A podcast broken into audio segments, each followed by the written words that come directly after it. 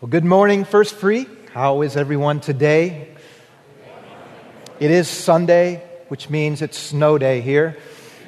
And, uh, and of course, somewhere around this area, they're saying maybe. And, uh, and I'm praying, may the snow clear and may the spring happen, other than, as in, in Nathan said, one day of spring and one day of summer. And my fear is that next week it'll be 100 and we will have bypassed the whole spring thing. Um, after watching that video, I, am just, I'm just so excited for our baptism next week, and I, I, hope if you are a follower of Jesus and you haven't been baptized, that you'll sign up. We would love to celebrate uh, and shout to the world that Jesus is Lord. And I also am so excited for Abby and Allie, who were part of that video, and, and um, I'll throw this plug in because I can and, and because I'm up here. Um, we have had our high school summer camp online signups going on for 12 days, and we have three of our five buses full. And so, if you're a high schooler, sign up. Sign up for our summer camp that was pivotal in, in Allie's life. Well, I'm so glad to be here this morning. We're going to continue in Mark chapter 10. We're starting in verse 32 and be working to verse 45. And, and this morning, I want to give away where I'm going. Normally, you don't do this, but I want to, I want to give it to you. I want to, to let you know where this is all heading and what I'm trying to communicate. So here it is. This is what I've been praying for, working toward, and hoping for for this morning. I want you to see a glimpse of what God is like. I want you to see a glimpse of what God is like. When I was a young guy, I didn't want anything to do with church, with God, with, with anything that had to do with what I perceived as religion, even though now I know that, that following Jesus is very different than just a religion. Um, but I didn't want anything to, to do with God. And when the circumstances of, of my life unraveled and I got a glimpse of who God was, it changed me. It changed me, and I realized how amazing God was. And so this morning, I want you to see a glimpse of what God is like also. So let me pray. Father, uh, ask you would help us this morning and me as I'm standing up and trying to communicate what you're like. That's really an impossible task. But God, I ask that you, through your Spirit, would give us eyes to see and ears to, to hear. In Jesus' name I pray. Amen. When I was growing up, my family loved to play board games. I remember playing games like Candyland, Life, Clue, Chutes and Ladders. You remember that one? Battleship, Scrabble, Mousetrap, Yahtzee. My grandmother told, taught me how to play Go Fish, one of my favorites. Chess, checkers, trivial pursuit, etc. But as I got to be about 12 or 13 years old, I began to strongly dislike board games. And I want to tell you why. Uh, it's very simple. I always lost.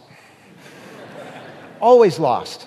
And it was so frustrating to me that, that I just didn't want to play. And, and actually, I enjoyed being outside a lot more, being active and being in the sunshine and doing sports and different activities. I was drawn to that. Sitting in a chair, being patient, concentrating, and losing was not my flavor of joy. But there was a little more going on than, than just that. You see, I had a younger brother who was two years younger, and he had photographic memory. And he would do dumb things like sit in the bathroom with the trivial pursuit cards and read them. and then we'd play the game, and he knew all the answers. And I would lose again. And so I had this disdain for board games until one day when I discovered Monopoly. In Monopoly, somehow I figured out that with a little common sense and planning, I could easily win. I entered the game with a plan. The plan was to bankrupt every other player of my family to buy as much property as I could as quickly as I could, to buy as many houses and stick them on that property, to trade those houses for hotels and humble and humiliate my family after two hours of this horrible process together. It was such a joy. And soon no one in my family wanted to play Monopoly. And I couldn't figure out why. They're such poor losers. Well, isn't it interesting how, as young people, we pick up on things that our culture teaches us, even in our own family? Um, one of the great lessons that I learned that it appears to be much more fun, joyous, enjoyable to win than it is to lose. And if you can gloat in winning, that's even better, especially at the demise of all the family members who, who have won every game all your life. I'm not bitter or anything about that. I could never have articulated that to you as a young guy, but that's definitely how I felt. And even to this day, I hate losing. And I try to set myself up so that the chances of losing are slim in, in life happenings. If I could put it another way, I learned to train myself to take care of number one that's me. I learned to use strategy to further my causes. I learned to, uh, to set things up so that things uh, around me would work out better. Again, I never would have been able to explain that to you as a young guy, but those were some of the things that I was learning, and that culture that I grew up in was helping me to begin to, uh, to shape who I was on the inside. And I wonder if any of you can relate to, to some, of, some of the thing, same things. We learn from our culture at a young age that our sense of self worth is based upon our success, how we look, the approval of others, how much money we have, our performance, the cars that we drive, etc., etc., etc. We raise celebrities and sports stars to the, the prominence of many gods, and we dream of being in, in their place, just like they are, not because of their character necessarily, but because of how they perform.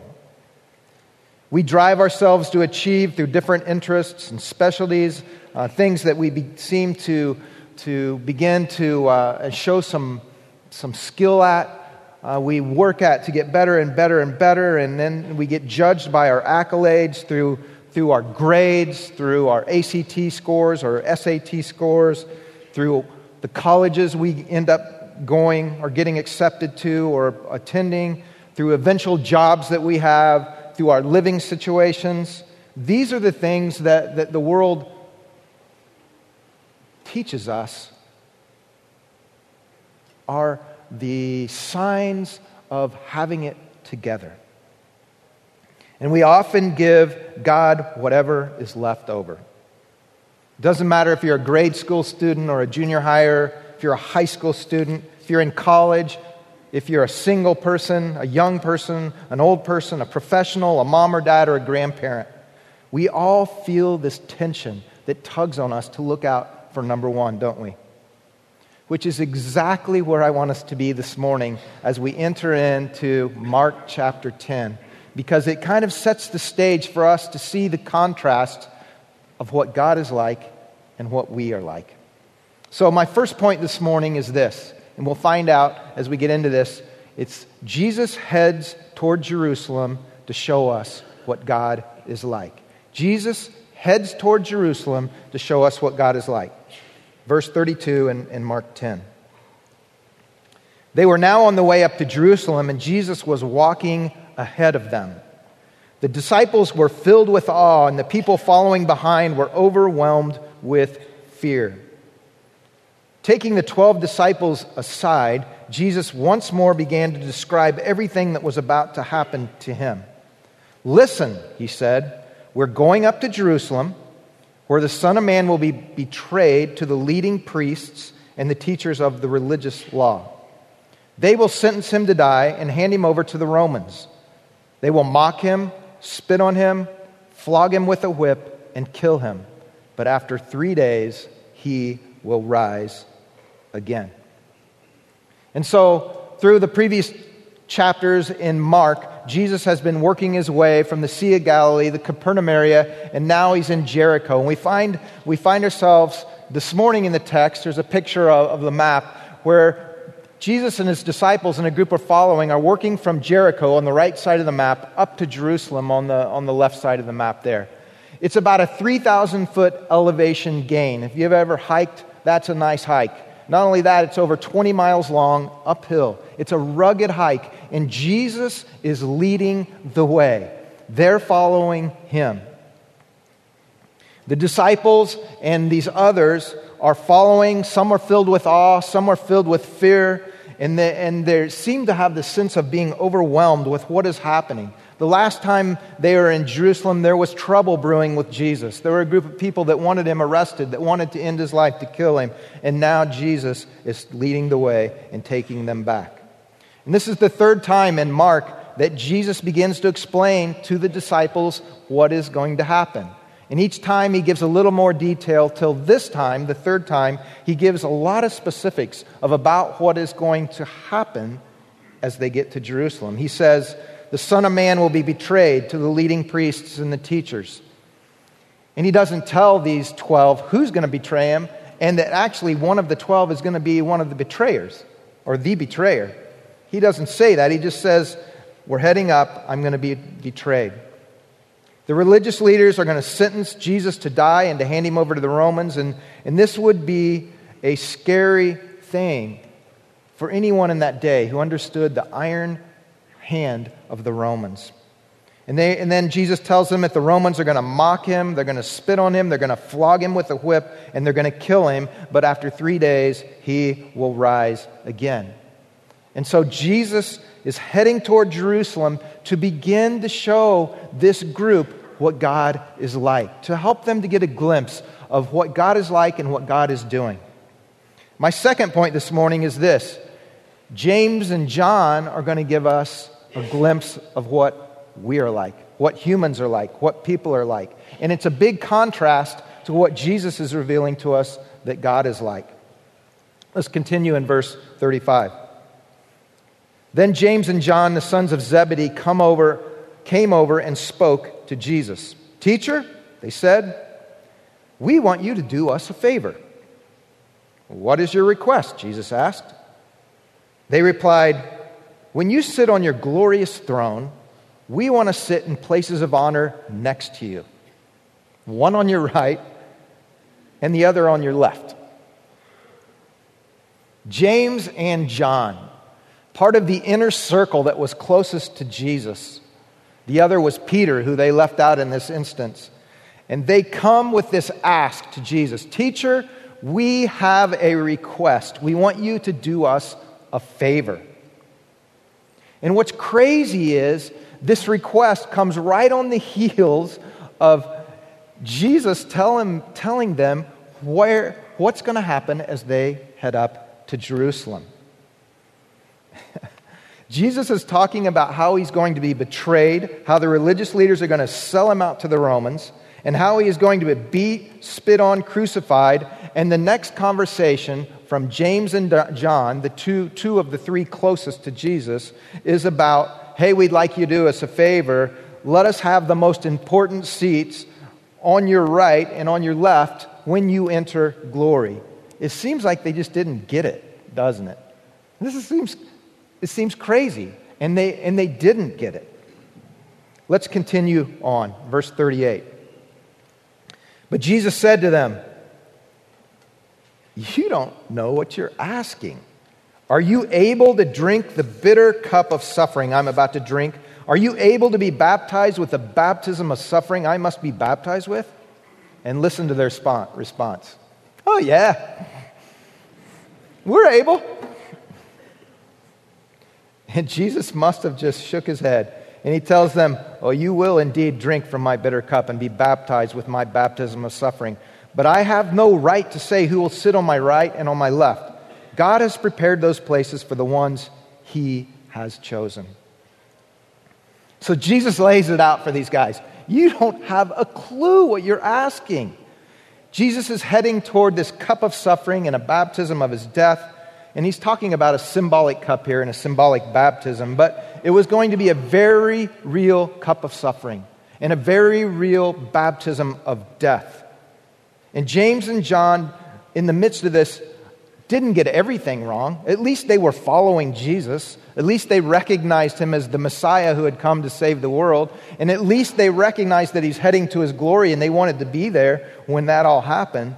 But they didn't realize that the road to this glory would lead through suffering, death, Jesus' resurrection. they somehow uh, uh, are missing, missing these words. James and John wanted the two most honored seats on Jesus' right and left. They wanted prestige, they wanted power, they wanted position. They were bold enough to come to Jesus and ask it.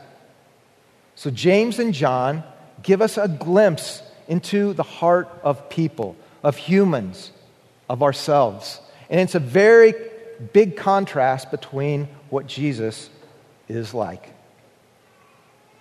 And the irony of it all is that ultimately, when Jesus did enter his glory, there was someone on his right and on his left. You remember who that was? It wasn't James and John, it was two thieves who were crucified, one on his right and one on his left.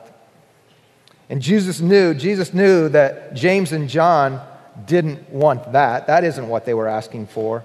And so Jesus says, You guys don't have a clue what you're asking for here. He makes, Jesus makes it clear that that decision on who sits on his right and on his left, that's, that's not my decision. That's the Father's decision. It's not for me, Jesus, to decide. And imagine how Peter felt when he eventually found out that these guys had done this. Peter, his first thought was, dang, I wish I'd have thought of that. that that's probably more of what happened, but you have to imagine I mean, the word gets to Peter. Somebody hears about James, what James and John did, and they come and they snitch and they tell the story to Peter and the others. And can you imagine the, the frustration they must have felt? What they, what they felt toward James and John. Another interesting eh, thing is, is James and John actually did learn about a cup of suffering, and they did learn about losing their lives for Jesus. James was the first of the disciples to be martyred as a Jesus follower. Herod had him executed with a sword. And John was arrested for being a follower and leader of the early Christians, and, and he miraculously survived at least one attempt to kill him by the authorities. And eventually he was thrown on a lonely island called Patmos, where Jesus visited him and gave him a revelation of the last days. And we know that as the book of Revelation, the last book in our, in our New Testament. And so, there's this contrast between James and John and Jesus, which brings me to my third and final point this morning. It's this Jesus reveals to us what God is really like. And here it is. Here's what I want you to see Jesus is about to reveal to these people and to us what God is really like. Starting in verse 41. When the ten other disciples heard what James and John had asked, they were indignant. So Jesus calls them together and said, You know that the rulers of this world lord it over their people, and officials flaunt their authority over those under them, but among you it will be different. Whoever wants to be a leader among you must be your servant. Whoever wants to be first among you must be the slave of everyone else. For even the Son of Man did not come to be served, but to serve others and give his life as ransom for many. So these guys are furious with James and John. They're furious and so Jesus is on his way to Jerusalem to sacrifice himself for the sins of the world, and an anger fest breaks out among his closest followers, his disciples. And so Jesus acts quickly, quickly, pulls them aside for a lesson. It's lesson time. A lesson on what God's economy looks like. A lesson on what their future is going to look like if they're going to follow him. First, Jesus calls out what leadership looks like to humans. Remember, these guys had been under Roman law. They had been under this, this iron fist of the Romans, and it was a scary thing. Leadership in human ruler form looks like people in positions of authority lording their authority over others. Leadership in human, human ruler form looks like officials flaunting carelessly their authority over those who are underneath them. Leadership in the human world has people in authority who them, see themselves as higher, more important, of more worth, and more valuable than those they rule over. Leadership in human form looks like people willing to do anything to win at Monopoly, even at the expense of others. And that's what James and John had just asked for. And that's what human leadership looks like. It's self centered, it's turned inward, it's looking out for number one. And then Jesus, Jesus lays it out and he gives them a glimpse into what God's kingdom looks like. And in so doing, Jesus gives us a glimpse of what God is like. He opens their eyes and he opens ours. And here's what he says Among you, this will be different. He doesn't say, hey, pay attention. He says, Among you, this will be different. You 12, it will be different among you. Whoever wants to be a leader among you must be your servant. Whoever wants to be first among you must be the slave of everyone else. And I imagine he looked right in their eyes and said, Do you guys get this?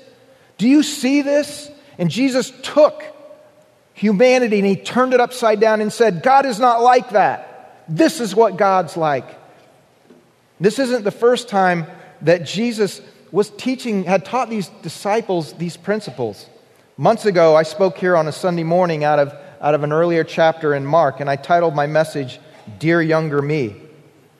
If you remember, Peter tried to talk Jesus out of suffering, he tried to talk him out of being killed. And Jesus responded with these words If any of you wants to be my follower, you must give up your own way Take up your cross and follow me. If you try to hang on to your own life, you will lose it. But if you give up your life for my sake and for the sake of the good news, you will save it. This is what God does. This is what God is like. This path to Jerusalem that Jesus is leading is leading them to suffering. It's leading Jesus to suffering, to death, and his resurrection. And it was Jesus' plan all along. This wasn't a mistake. This wasn't something that, that just accidentally happened. It was God's plan from the beginning. He came to serve and to save us. Jesus shares with his disciples what it looks like, even for himself, when he says, For even the Son of Man came not to be served, he came to serve others and to give his life as a ransom for many. The Son of Man came not to be served, he came to serve others, to give his life in ransom for many. This is what God is like. And you find this throughout the Bible. We could, we could take days and have a conference on what is God like, and we could show you scripture after scripture where this comes out. Let me give you one example that Paul gave out of the book of Philippians in, in chapter 2. Here's what Paul said He said, You must have the same attitude that Christ Jesus had. And what was that attitude? Well, here it is. Though he was God, he didn't think of equality with God as something to cling to. Instead, he gave up his divine privileges. He took the humble position of a slave he was born as a human being. And when he appeared in human form, he humbled himself in obedience to God and he died a criminal's death on a cross. We learn what Jesus is, or what God is like when we look at Jesus. We learn what God is like when we look at Jesus, who came from God to earth to give himself as a ransom for us. He, Jesus, shows us what God is truly like. He shows us graciousness. He shows us what it means to look out for the needs of others before your own. He is the one who was willing to sacrifice himself to open up the door for men and women to be in a right relationship with God. It's our dogma. You remember that word? It's the gospel. It's the good news. It's amazing grace from God to us. When I was a ninth grader and I stood over the casket of my friend, Darren, and looked into this casket at him lying there. And I knew that, that he had been killed as he was walking to my house to pick up a bicycle that I had borrowed under some not so smart circumstances. Uh, I knew I had at least a part in, in the responsibility of, of my friend's death. And it's a hard thing for a young man to, to wrestle with. And when God showed me his love and grace in the midst of that trauma, when God showed me who he was, I went from someone who, who wanted nothing to do with God to being so thankful for Jesus. When I understood that I didn't deserve God's presence, but that He had substituted my mess, my sin, and ultimately my death, and had taken the hit for me so that I wouldn't have to. When I saw that, when I got a glimpse of God's love for me, when I didn't deserve any of it, I was humbled. I knew that God valued me enough that He would take my sin upon Himself. And that was when I first appreciated who God was. To that point, I just didn't get it. But when I got a glimpse of who God was, I wanted to be right next to Him, and I have ever since. I wanted to be near God. I wanted to know Him. I wanted to be like Him. I wanted to learn from Him. And, and God turned my heart. But it wasn't until I got a glimpse of how amazing His grace was. And I knew I didn't deserve any of it, but I knew that God had valued me and had shown me that I was important to Him. And God loves and values you also. So let me try to, to, to, pull this together in a way that, that maybe will bring some pieces together for you. Think back to when you were a, a young man or a young woman, when you were growing up. Who are the people in your life that you looked up to the most? As a young man or young woman, who are the people that you had a relationship with that you looked up to the most? Who you were drawn to? Maybe it was a parent or, or a teacher or a coach or someone from your church or some, some adult that just took some interest in you. Who did you look up to? For me, the people that I looked up to the most were, were people who showed me that they cared for me. They went out of their way to show me value, to show me that I mattered. Not because I had special talent, because that wasn't the scenario that brought it about, but just because they seemed to be loving and caring and interested in me. I think of a teacher, Mr. Cox, he used to joke with me, and, and instead of cutting me down for not working hard in his class, he called me to be better. He, he challenged me to, to do better in a joking way. He showed that he cared. He went out of his way to, uh, to love on me and to help me to be better than, than I was performing or, or appeared to be. I think of um, a coach who called out greatness in me and challenged me to be a state champion and encouraged me when, when if you'd have followed me around, you would never have thought that I had that potential. But this man, Mr. Sullivan, showed love and care and invested in me and gave me a vision for, for where I could go in the game of golf. I think of Ken Nip, who took me under his wings and began to meet with me weekly to help me grow as a Jesus follower, even though I was an insecure and a selfish little high school snot. I think of Jeff Childs, who was willing to love me as a messed up ninth grader, who looked past my thaws and befriended me and shared Jesus with me. Those are my heroes. And the reason they are my heroes is that they went over and above to serve me, to value me, to help me, to invest in me. I knew that, that I was valuable to them for some reason. Not for what they could get from me, that wasn't what I had to offer, but just because they cared. It was who they were. And I was attracted to them for that reason, and I still am. They're my heroes. They were different than other people. Well, who are your heroes? And what was it that draw, drew you to them? Most likely it was because somehow, in some way, they showed you that you were valuable also that you had value in their eyes. I mean, we all long to be loved. We love to be cherished. We, we long to be cherished. We long to be held. We have this longing to be in the game, to matter, to feel like we're important. We all have this longing to belong and to connect. And somehow your growing up hero fulfilled meeting one or more of those criteria, and it's what endeared you to them. So, have you ever wondered what God is like? Look at Jesus and you will see what God is like. For Jesus taught, even the Son of Man didn't come to be served, but to serve others and give his life as ransom for many. Jesus loved us as we could have cared less. Jesus cherished us enough to allow himself to be killed so that we would be free from death. And not only that, so that we could live forever in his presence.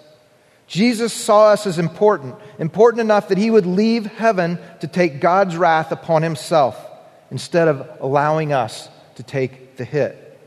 Jesus shows us that we belong to him that a relationship with Him, being connected to Him, is so important that He would go through brutal torture, death by crucifixion, to take our sin upon Himself, so that God the Father's righteous wrath would be paid. That's the ransom. That's what God is like. That's amazing grace. That's what we've heard about amazing grace for years and years and years. That's your God. Do you understand that this is the kind of leadership that Jesus is teaching his disciples? This is what he was calling them to, and this is what he's also calling us to. For even the Son of Man came not to be served, but to serve others, to give his life as a ransom for many. And when we follow Jesus, that's what we're called to look like also. It's a very different image than James and John in the posture they took. It's a very different image than Monopoly, at least my version of it. So, how do we do this? How do we how do we jump on board? How do we live like Jesus? How do we how do we serve like Jesus? Well, first of all, true reality is that we can't. We can't, at least in our own power and our own strength. We need to be filled with God's Spirit. We must confess our sinful nature to God. That sinful nature that's in us that pulls us toward being self centered, to put number one first, that's what we have to confess to God. Forgive me, God, for making myself the God of my life. I confess my selfish, sinful nature. And we must submit our lives to Jesus, give our life's ownership back to God, surrender ourselves to His lordship, His leadership. Jesus told us to daily take up our cross and follow Him. And here's the good news that we find as Peter taught in the book of Acts, chapter 2. Here's what he said He said, Each of you must repent of your sins and turn to God and be baptized in the name of Jesus Christ for the forgiveness of your sins. Then you will receive the gift of the Holy Spirit. The promise is to you, to your children, and to those who are far away, all who have been called by the Lord our God. And Peter says, You will receive power when the Holy Spirit comes upon you, and you will be my witnesses, telling people about me everywhere. In our own strength and power, we tend to turn inward. But when we are filled with God's Spirit, we look like God. Being filled with the Holy Spirit of God means you have God's Spirit in you, which would lead you to look more and more like Jesus. That's the glimpse of what God is like. And that's way better than winning a silly game of Monopoly. So now that you have just a little glimpse of what God is like, how do you respond? I know that in this room there are some of you who are ducking God. Maybe the reason you're ducking God is because you don't think He's worth following. And my guess is you've made that decision because you have a view of God that's not accurate. God is not someone who lives like humans, who, who has this self interest where He clubs you if you don't live up to His standards. He's actually come not to be served, but to serve you and to give his life as a ransom for you. And so, if you're here this morning, and I'm going to ask our prayer team to come forward and the, the band to come, come back out as I close this. If you're here this morning and Jesus is not your Lord and Savior, oh, I, I ask you to consider who God really is. And I ask you to respond. I ask you to respond. We have some people down here would love to pray with you. I ask you to come and just say, I, I, I need Jesus. And let them walk you through that, that process. And if you've already made Jesus your Lord and your Savior, I, I have to ask you, how are you doing? How are you doing at modeling what Jesus has modeled? serving others, laying your life down, considering others more important than yourself. Ask God to help you to confess you or confess your weakness to Him, and, and our prayer team would love to pray for you also.